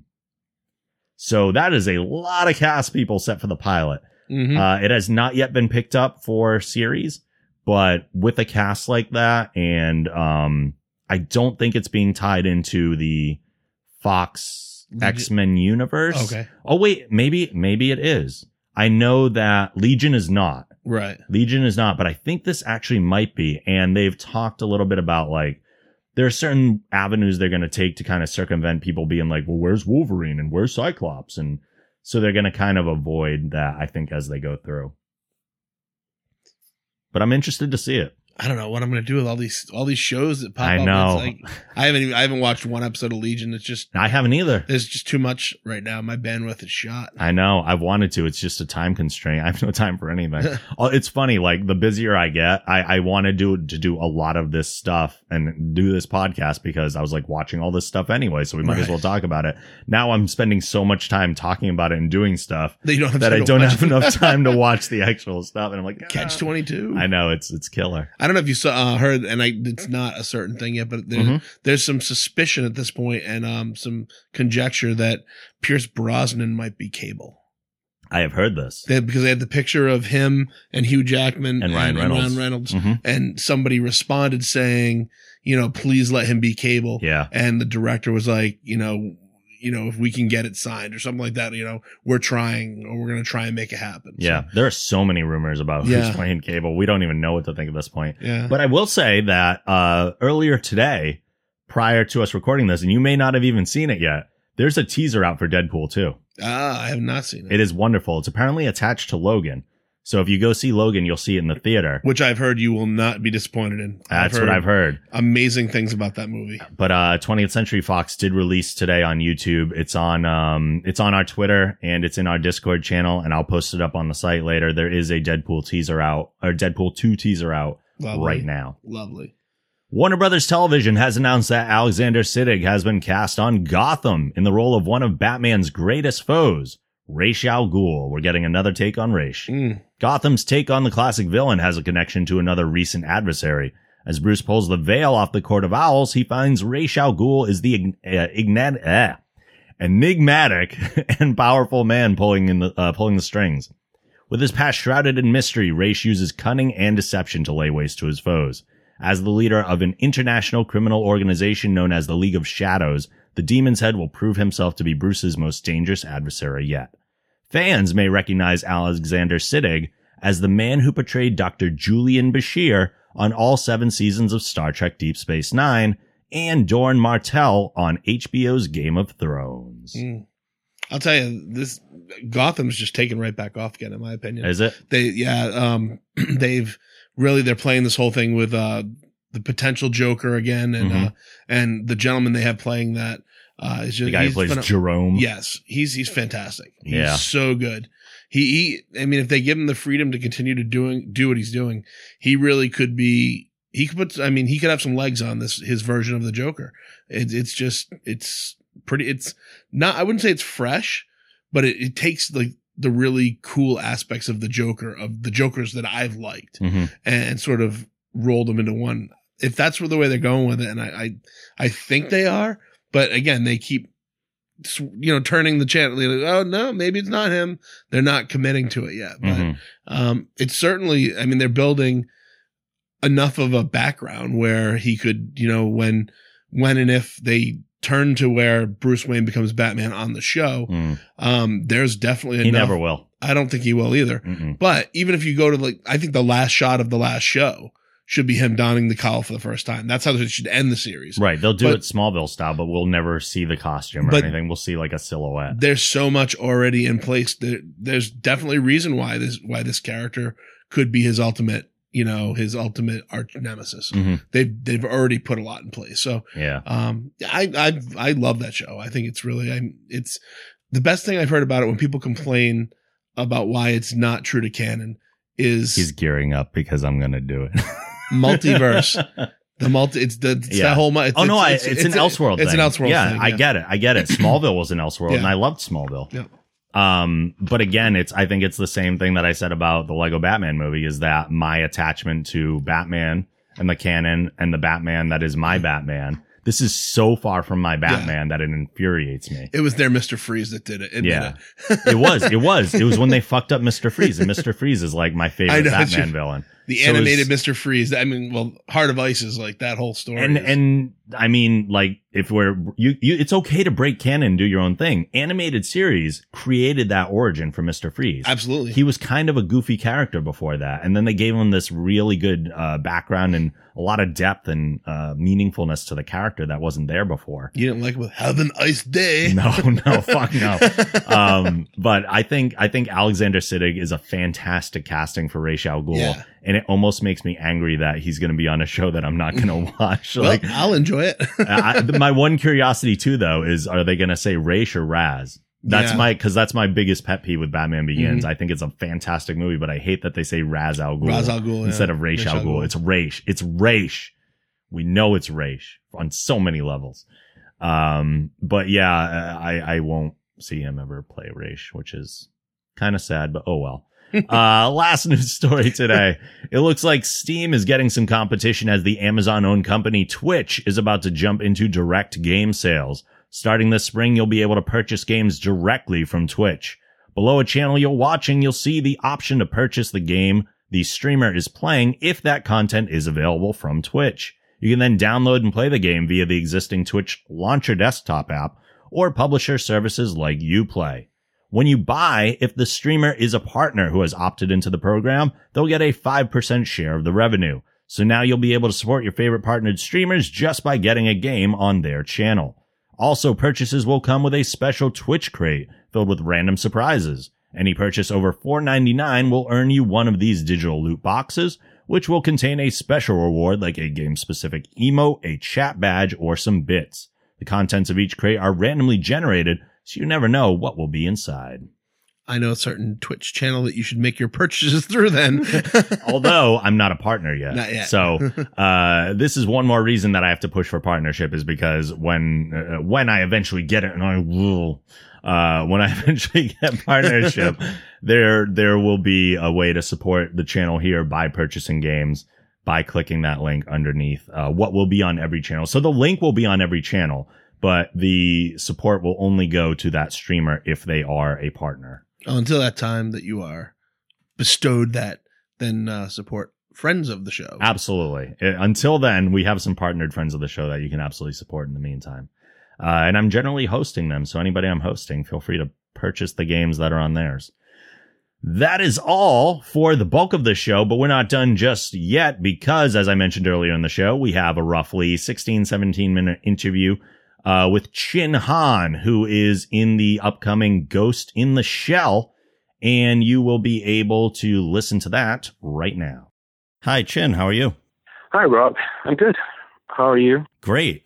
Thank you so much for taking the time. I appreciate it. Oh, you're welcome. You're welcome. My pleasure. So, first of all, looking at your career history up to this point, films like The Dark Knight, Independence Day, uh, Winter Soldier, you were on Arrow, and now the upcoming Ghost in the Shell. You've done a lot of genre films and TV. Is that something that you had a particular goal for, or did your career just start moving in that direction? Uh, yeah, I no, it wasn't. It wasn't a intentional direction. Uh, you know, I started out in the theater, and I remember like the first few plays being pretty much the classics. You know, I did Moliere's uh, School for Wives. I did Twelfth Night with Shakespeare uh, for you know Shakespeare's Twelfth Night, and I, I think, uh, uh, you know, it, it just somehow happened that my first American movie uh, ostensibly was was The Dark Knight, Mm. and that obviously opened, you know, uh, very specific doors for for any uh, actor associated with that particular film because it's such a seminal film in, in the world of uh, you know uh, comic book uh, movies. So uh, no, it wasn't intentional. You know, I'm happy to do. Um, I'm happy to do uh, little independent movies about you know like a family of chefs, which I did with Michelle Yeoh called a Final Recipe, or or you know a movie about a family moving to Germany and the different son, which I did like uh, two years ago. So no, I'm happy. To, you know, it's it's it just happened that way, and you know, it's it's very. I mean, when I look back on my career, it's also kind of, you know, it's kind of uh, uh, funny to me how how it played out that way. In that same vein, uh, while I've certainly seen you play uh, various type of characters, a lot of the other roles that I see you in are powerful individuals like businessmen, mobsters, military commanders. Uh, do you think that's the result of playing the role successfully when you did, and then people wanting you to do it again, or do you think that's maybe a vibe you give off as an actor, and it feels natural to pull you into that? Um, the well, I you know I I think uh, these uh, troubled characters are more interesting to play Mm. anyway, in general, uh, because you know I I think they're uh, especially like for example the character of the chancellor uh, in uh, Marco Polo um, that was you know multi-layered and, and complex and somehow I'm I'm just I think automatically drawn to these characters because they're conflicted and, and flawed uh, human beings. Um, so I, I think perhaps that's why you know these projects come to find uh, these projects find me as well as as much as I actually find these projects. You know because I think uh, you know I just find I find them more uh, more interesting and more of a challenge to play. Really. Mm. In in that the level of deepness, you said you like a, a more complicated character. Uh, I've heard you say that you choose your uh, projects based on director as well. Is that the most important factor for you, or is it the depth of the character that you're going to be playing? Well, it's a combination of factors. I think, uh, yeah, I mean, the director, you know, the director obviously is, uh, you know, in film, I think the director is, you know, is the commander in chief, really. You know, in television, it's a little different, uh, but in film, it is, which is why the, you know, when I look at film, um, film choices, I, I think the director is is paramount. Uh, I after which I think um, this, you know, I mean, the screenplay is equally important as well because it's very hard to, you know, it's very hard to work off of a script that is not working. You know, I, I think uh, I don't uh, trust that I'm a, an actor of, of of such great ability that I can make a bad script work. So I, I need the script to be in place and you know structurally sound and you know with interesting uh, char- you know characterizations. And then after which, I mean, obviously, uh, who your co-stars are are going to determine your experience sure. on the film. Because you know, when you do these films, you're actually away for long periods of time, right? Mm-hmm. And sometimes you're you're isolated and stuck in a place. You know, you're isolated and not stuck because I mean, you're, you're isolated and you find yourself in a place that's a little more uh, that's further away, like Albuquerque, or you find yourself in a place like Wellington in New Zealand, and and you're gonna have to spend a lot of time with these people. So you know, I mean, I think uh, I think you know who you're gonna work with uh, is is going to be uh, is one of those uh, selling points for me as well when I decide on what I want to do. Is um is the people you work with? I imagine uh, a movie set is a very close, almost kind of like maybe summer camp type of feel where you're together for this period of time and it's all very intense and then you kind of like go off in separate directions again. How often do you get to keep in touch with people that you've built these friendships with on a movie set? Or is it just a work thing and then you go off and find the next thing? Well it depends you know i mean it depends. There, there's some sets that are special you know that, that you know the friends that you you keep uh and you will keep for for years to come i don't know what you know, I don't know what uh, what it is about certain sets that you know that that encourage that or, or help with that. Um, you know, because obviously, I mean, I have been on on movies where I mean, after after it's done, uh, you know, you don't you know, you really don't stay in touch with most anyone. Mm-hmm. Uh, but for example, The Dark Knight, I I have a few good friends from that movie. I mean, it's been ten years and I still stay in touch with them. Uh, I go for you know coffees and lunch with them, if not on a weekly basis, you know, pretty frequently. And and uh, 2012 as well. You know, the family that I I, I got from uh, from 20, uh, Roland Emmerich's 2012. You know, I, I I've stayed friends with a lot of people on that movie as well, and and the people from Marco Polo. So. Um, yeah, it's like summer camp, and uh, you know, hopefully you can stay friends. But you know, a lot of times because of the nature of our work as well, they have to be away somewhere. They have to be in Iceland shooting something while you're in Kazakhstan. Sure, sure. yeah, time differences so, and all that. Uh, How often do you get to uh, then maybe loop back around and bump into those people again? Um, well, you know, it's it's surprising because you always do a movie and you're like, okay, see you on the next one, you know, and and you, you're just thinking you're going to be working together again for sure. Yeah. Uh, but it doesn't happen as often as one might think. You know, I mean, Hollywood is a big, big place. Mm. Uh, you know, you don't get to uh, you don't get to work with uh, people twice. But when you do, I mean, it's it's such a it's such a joy. Uh, I think like for something like. Uh, uh, 2012, you know, I got to work with Roland Emmerich again on Independence Day Resurgence. Oh, yeah, yeah. Just, you know, meeting up with, with him and the producers, Larry Franco, you know, Harald Kloser. I mean, it was, it was like meeting family again, even though we hadn't worked together for, you know, we hadn't worked together for what, five years, I think, mm-hmm. uh, six years. Yeah. So, I mean, uh, yeah, it doesn't happen as often as you think, uh, the looping back. Yeah, yeah. and work together again. Yeah. I guess from the outside, it looks like Hollywood's a much smaller place where it would look very different from the inside, like that. Yeah, yeah, yeah. No, but uh, you know, I mean, it's, it's become such a global business anyway. Because you know, I mean, I think that you know, you have actors and directors coming from uh, you know, from Europe. You have actors and directors coming from Asia, you know, and uh, and it, it really is, you know, diverse uh, it's a very diverse uh, community at this point in time, which is good. You know, I think ultimately it's good for the for the business because uh, it will then be reflected in the in the work and in the in the movies that that that we make. Sure. Uh, in regards to working on TV versus film, uh, I, have seen you do some stuff in Arrow, and you had your recent run in uh, Lethal Weapon. Um, what are some of the major differences that uh, the general public might not be aware of, or are they roughly the same when you're working on TV versus film?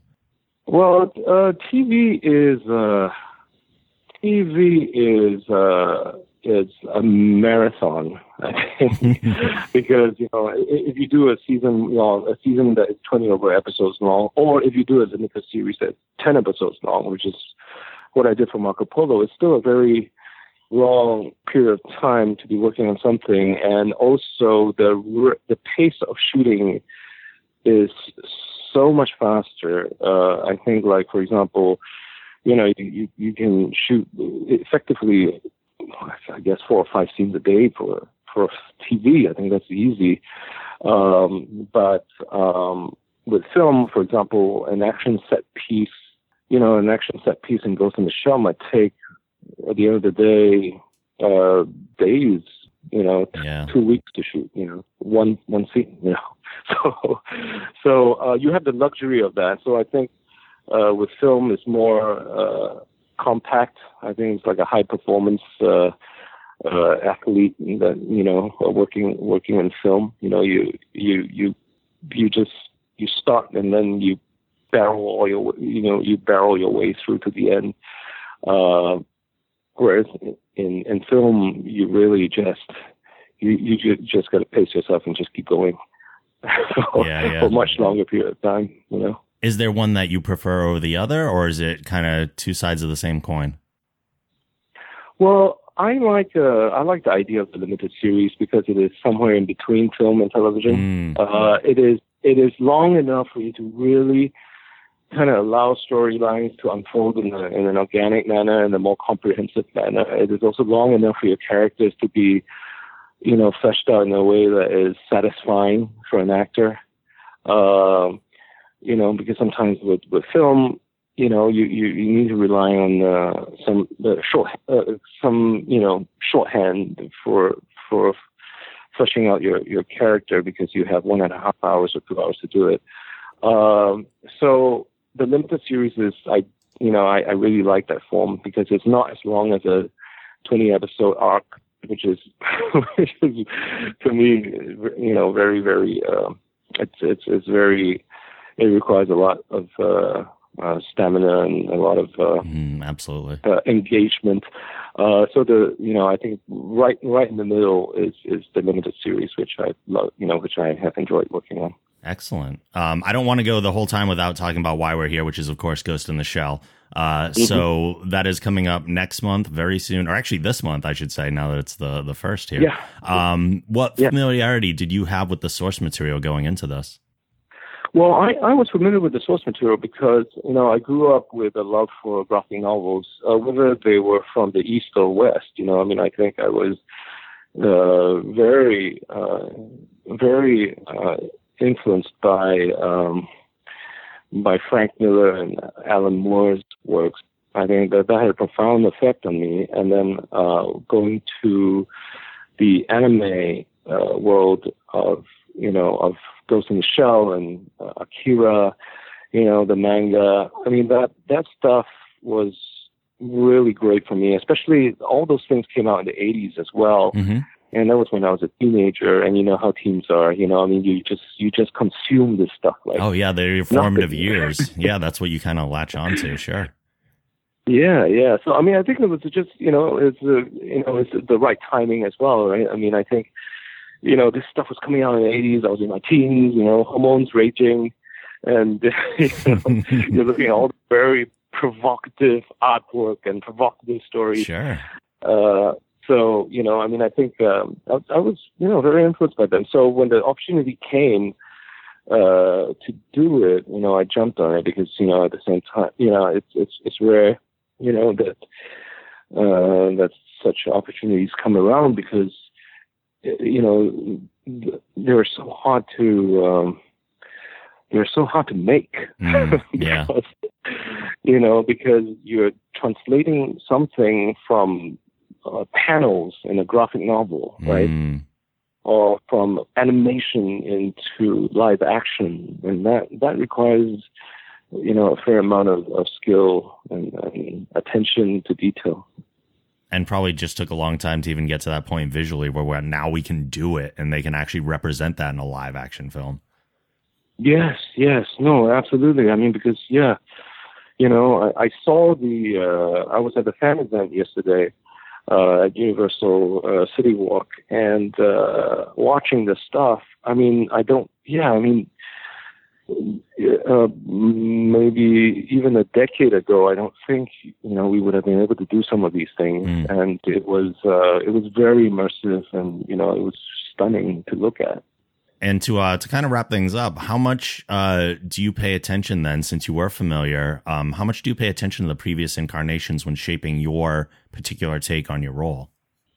Well, um, you you basically uh, take uh, for me basically you take Shirow's uh, graphic novel uh, manga uh, as the jumping off point, and then obviously it, it the the iterations are so different anyway. You know, I mean, if you look at Oshii's work or Kamiyama's uh, standalone complex, or even the new Arise, even character design wise and how they're animated is so different. You know, uh, uh, you know, I would say that when you're looking at the character, and you know, when I'm discussing it with Rupert Sanders, he's our director, we we try to get into, we try to capture the spirit of it. And so, Mhm. you know, instead of being a literal translation from the, you know, from the, you know, from the picture to to to the live action, uh, instead of being literal, we, we want to capture the spirit of the character. So, for example, when we were looking at costume design and stuff, I went through like a whole bunch of watches, you know, uh, digital watches, to decide on which would best be suited for uh, Togusa. Oh wow! And uh, I found one that was so, you know, that that Rupert loved as well. I mean, I found one that was so cool, and it was something from the 80s, something I grew up with. It's a Casio uh, calculator watch. Oh no way! That's awesome. So you know, I mean, obviously, who needs that now with with mobile phones, right? Yeah, but it's so cool. So, uh, so we we found it, and and whether you see it in the movie or not really doesn't, you know, I mean, it, it you know uh, doesn't matter, but it I, I it matters, but it doesn't matter because it helps, you know, it helps capture the spirit of the of the of the character, and uh, it just felt good wearing it, you know. That's amazing. I'm so, that's I love that little uh, nugget of information. Um, what else can we plug for you? Uh, social media, anything like that, where fans can reach out to you? Oh yeah, yeah. It's uh, on I'm on Instagram, Facebook, and Twitter at uh, at the Chinhan. Excellent, fantastic. Thank you so much for taking the time. It was an absolute pleasure talking to you. Awesome, thanks, bro. Uh, Ghost in the Shell is hitting theaters on March 31st, and we are so much looking forward to it. Thank you. Yeah, I hope you guys enjoyed. Thank you. Thanks again to Chin for joining us again. Ghost in the Shell hits theaters on March 31st. Go check it out. Final thought or something you would like to plug, Matt West? just support the show in any way you can. Um, you know, Rob's really trying to get, you know, the podcast back on track and, you know, it's a lot of fun and take part in it, interact with it. Uh, I was a listener and now I'm, you know, I come in and co-host and that doesn't mean that you can as well. So, uh, You're not the first one either. No, well, you might be the first one, but you're not the only one. No, no, and and through that, I've gotten to know a lot of really great people. So uh, we're not just you know people who broadcast, but we're a community of people who are like minded with geek culture and have you know I've made some some new friends through it. So uh, support the support the geek generation. There's a reason we're called the Geek Generation. It's about everybody. It's not just about us. Head on over to thegeekgeneration.com to check out everything else we do. If you use iTunes, please rate the show and write a review. We always appreciate those. You can watch live podcasts, cooking, and gaming at twitch.tv slash the Geek Generation. You can support the show by going to thegeekgeneration.com slash support. You can send emails to podcast at thegeekgeneration.com. And as always, the show theme is provided by Machine Supremacy. A link to their site can also be found on our site. We'll be back soon with more geeky stuff for you, and we will see you then. Later.